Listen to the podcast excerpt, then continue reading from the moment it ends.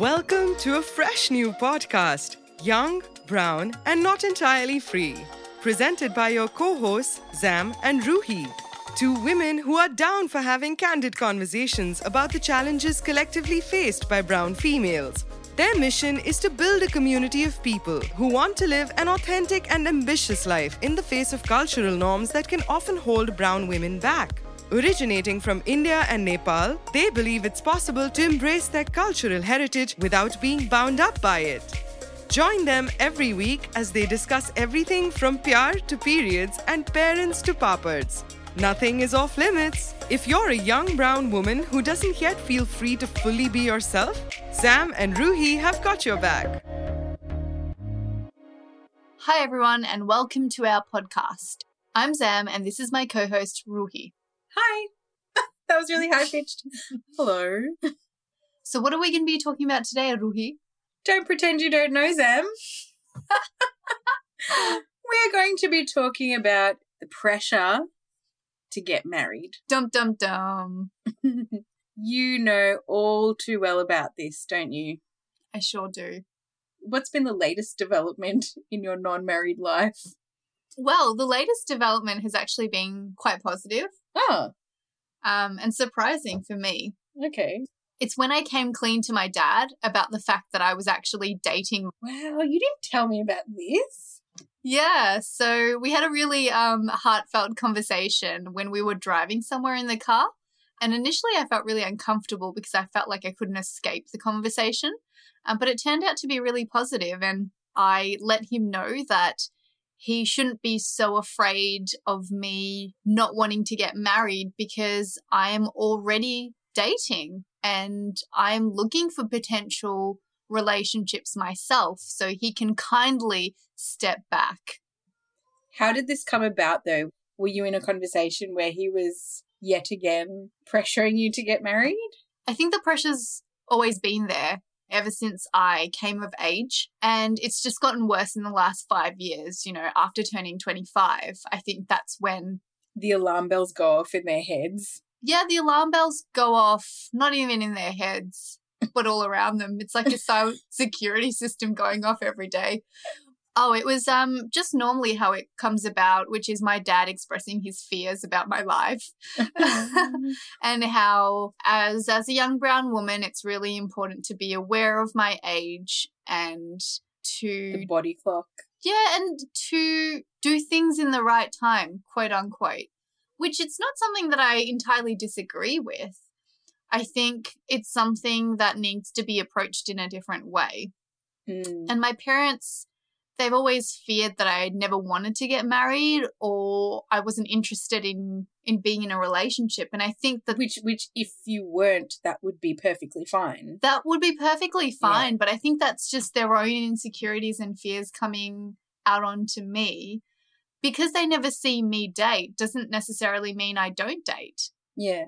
And so they took it on themselves or took the onus on themselves to then do something about it yeah. by trying to find potential mates for me and force me to consider the idea of relationships and dating and marriage. Mm.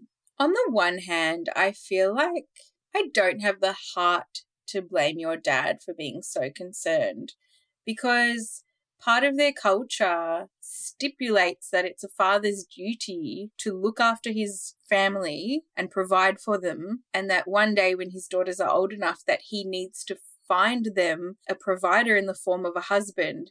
I can imagine that in his mind, he can't really rest easy without knowing that you have someone in that role, a life companion, whom he can trust would care for you once he's gone. So I believe that the motive behind that desperation, if you will, for you to get married is actually very loving and sweet.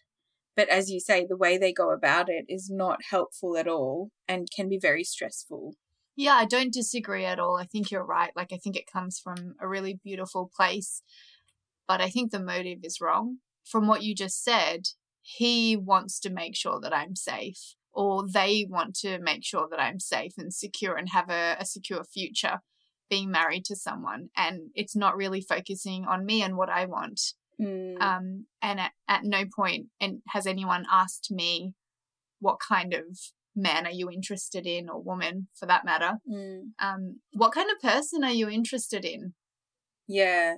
And if I can just interject Mm. politely, I think we have to acknowledge at this point that the fact that we're able to talk about this is somewhat of a luxury that should be a right, Mm. but isn't because I'm sure a lot of our listeners, particularly people who might have very strict parents, and especially if you're living in India or Nepal, where we come from, it can be a very different situation where you feel like you don't have any choice and you you can't even begin to talk about what you're looking for in a partner because all your parents are interested in is making sure the responsibility of caring for you has been passed on to somebody.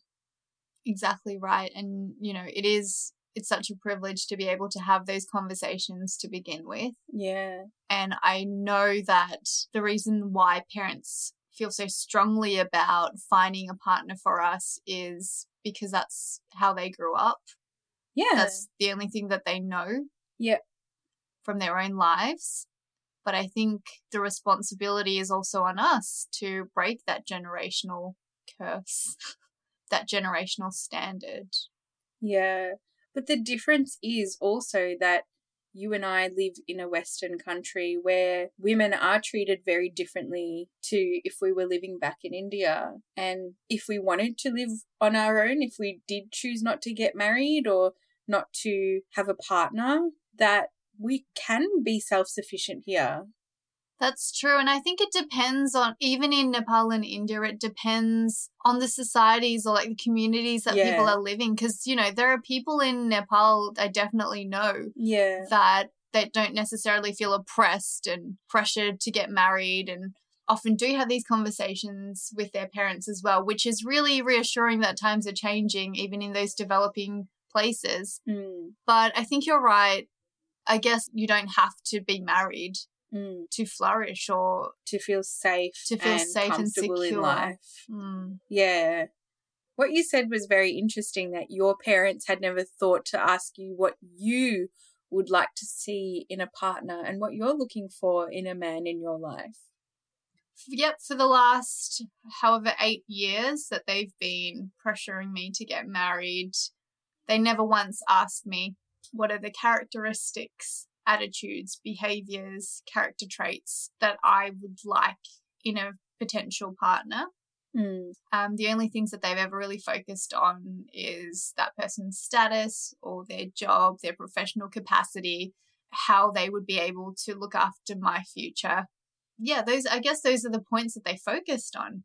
And you can see why, because I suppose if they do have a status, a desirable status, which in our community means they're a doctor, a lawyer, engineer, or accountant, or something of the like, it demonstrates how hardworking they've been to get to that point and how dedicated they've had to be to study and to work to achieve that job status. But as we know, being hardworking is not the be all and end all as it sometimes is for our parents. I And mean- being hardworking is fantastic, but there's so much more to a person's character.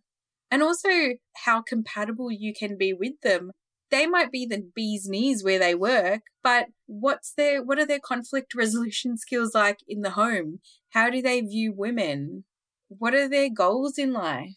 Do- All really important questions. None of them which are approached by our parents when seeking a mate.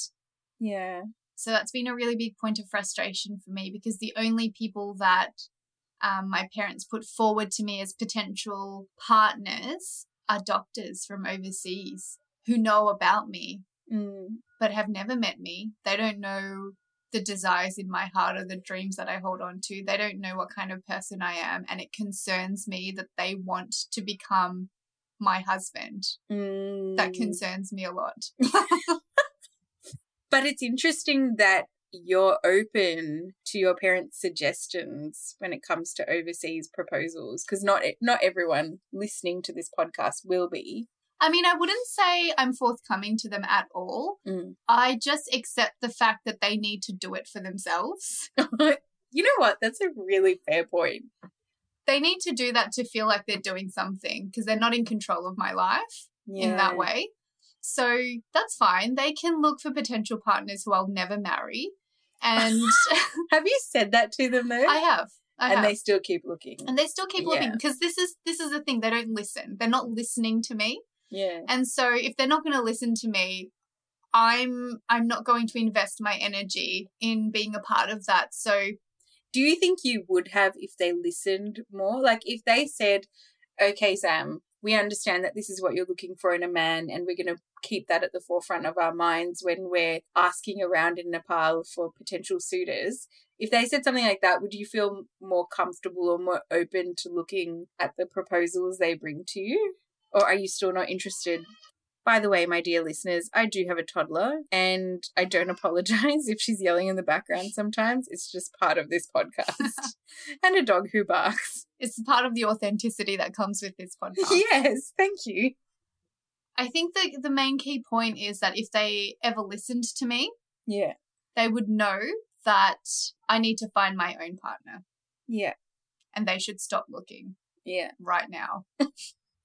so I can't see them being open to finding the man that I'm interested in because Yeah. I'd never asked them to. Yeah. I need them to let me do that myself. And so the conversation I've had with my dad of recent has been really healthy because I've let him know. And maybe that was part of the responsibility I needed to take to, to inform him so that he would feel less pressure to do things that I never wanted. Yeah. So telling him, hey, dad, um, I'm actually dating just because you don't see me going on dates doesn't mean I'm not dating and looking for someone special for myself. So you can let go now. Um, and he was really happy to hear that. He said he actually felt relieved. I think it's really mature of you to have taken that stance and said to yourself, they need to do this. So I'm just going to keep doing my own thing while my parents search for potential suitors because I can't stop them. They can just keep going, but I'm not really interested because I feel like if I was in your situation, I would get so angry every time they brought me a proposal. I would just be so mad. I would struggle to accept it in the way that you have. So thankfully, I'm not in that situation. But did you find yourself getting angry initially? And if so, what changed? Or have you always had this point of view? It's taken a lot of time, maturity, and, and years to come to a place where I no longer feel angry about it.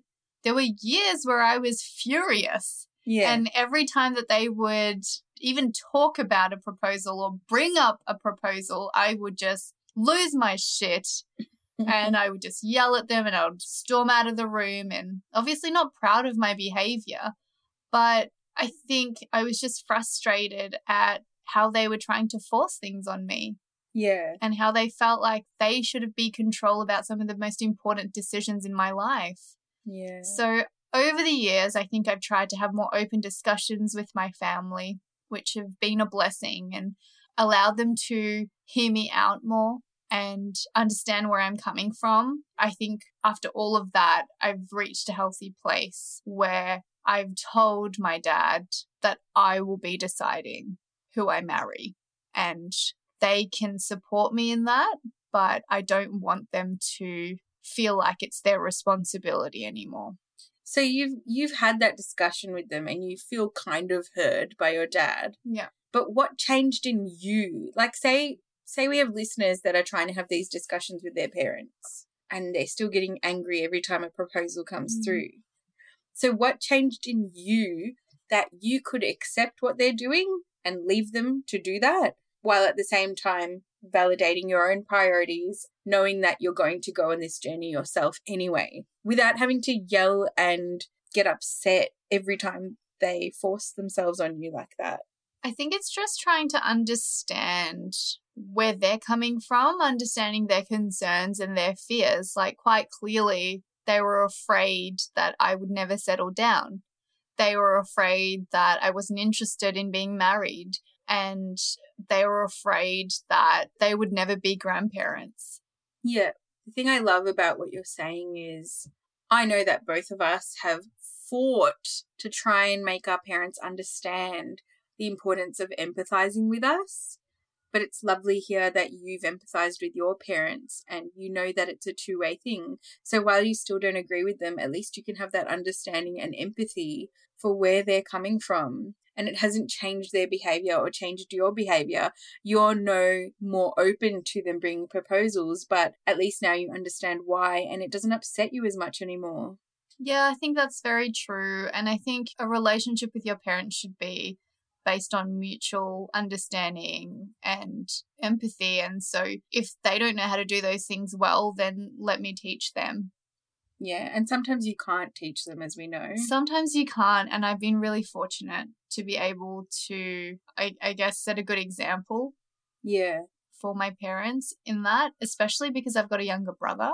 Yeah. And I just don't want him to have to go through the same things that I did growing up. Yeah. Um, although, you know, the approach to these things in our culture is very different in terms of how women, women are approached about marriage compared to men. And how your brother will be approached in future. So it probably won't be as much pressure on him. It won't be. I, I just want my brother to have a healthier experience than I did. Yeah. As well as all my other cousins and all the other women out there. Yeah. Like, I just want them to have healthier experiences in general. Yeah. And the point is, your parents might change their approach after they hear what you have to say, and they might not, but it's so important that you have a peacefulness inside of you for your own sake and for your own mental health. Sometimes that means removing yourself from the situation entirely, but other times you can just try to understand things from their point of view and continue letting them do what they're doing like you have and knowing that you're going to walk your own path anyways. The other thing I wanted to ask was it sounds like you've been having really positive conversations with your dad about this. How has it been with your mum and potentially your extended family if they have a stake in this as well?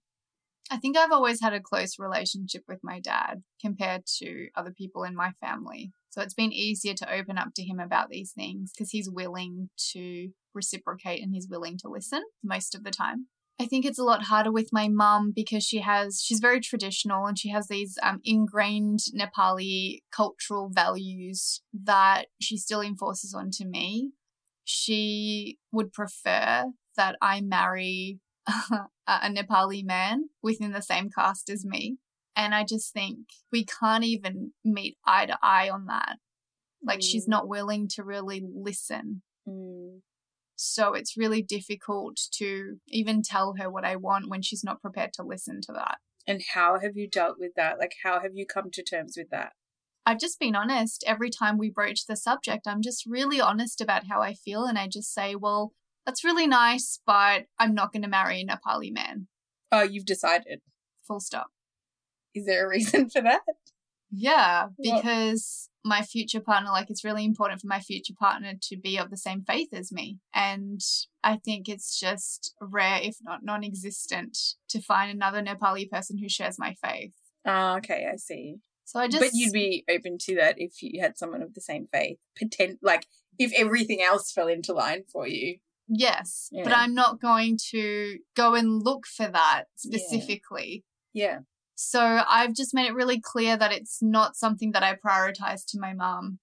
Obviously, she just continues with the same behavior.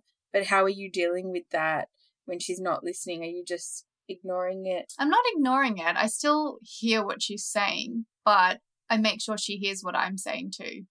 I guess if we approach this conversation and she tells me, you know, when you get married and when you wear this sari that I've already bought you three years ago for your wedding and all this gold jewelry that I've just had shipped from Nepal to here in preparation for your wedding that, yeah, you know, does not even exist. Um, on this time scale at the moment. And when, you know, you marry a, a Nepali man who's of Brahmin caste, I almost just kind of approach it in a light-hearted way. Mm. You've already worn the sari that she bought you for your wedding. I've already worn the sari, yeah. Mm. and I was like, thanks for the sari, really nice. not going to save it for my wedding. Yeah. I'm just going to wear it now. I've constantly reminded her of the qualities that I prioritize in a man. I'm no longer angry. I no longer yell at her. I simply disengage from the conversation when yeah. I've had enough. Yeah, So it's just a constant process of letting go for Yeah. you. and not sort of getting my heart too into it, like not Yeah. not investing all my energy and my time and Because my it can- emotional health It into can it. be really emotionally exhausting, especially because whatever the issue is, whether it's marriage or something else, Mhm. sometimes in our culture, it can be really hard to be heard Mm. by them, even if they give you a chance to speak to them about it and actually listen. A lot of the times it can go in one ear and out the other because they're still really hell bent on their agenda, whatever that is. So I really admire you for taking the higher ground and trying as much as you can to have productive conversations with them on the topic, but where you're not getting anywhere, just being able to let go and move Mhm. on Mm. rather than holding on to it and simmering away with anger, which is probably what I would do, to be honest. Well, that's what I did for a large part of my life. yeah, fair enough. So it's only of recent that I've come to recognize that. Mm. Well, thank you for sharing that story. Mm. You're welcome. So, I can imagine a number of our listeners would be struggling with similar issues on the home front in terms of the pressure to be getting married. If that's you, please do comment in our Facebook podcast community and let us know how that's manifesting for you. I'm sure there will be a lot of others out there who will relate to you and to use them. Yeah, and I look forward to hearing about all of those experiences and also the ways in which you've overcome them or are still struggling through. Thank you for listening, everyone. And if you've listened to a number of our episodes now and you feel like you would like to review them, please do so because it will hopefully increase the visibility of our podcast so that more people can come across our work. Would love to hear from you and would love to hear any more to- topics, topics, Topic ideas. topic ideas um, that we can. Um... All right. Bye. Believe in it. you had a brain fart. Goodbye. Thanks for joining us today, and we'll catch you next time. Bye.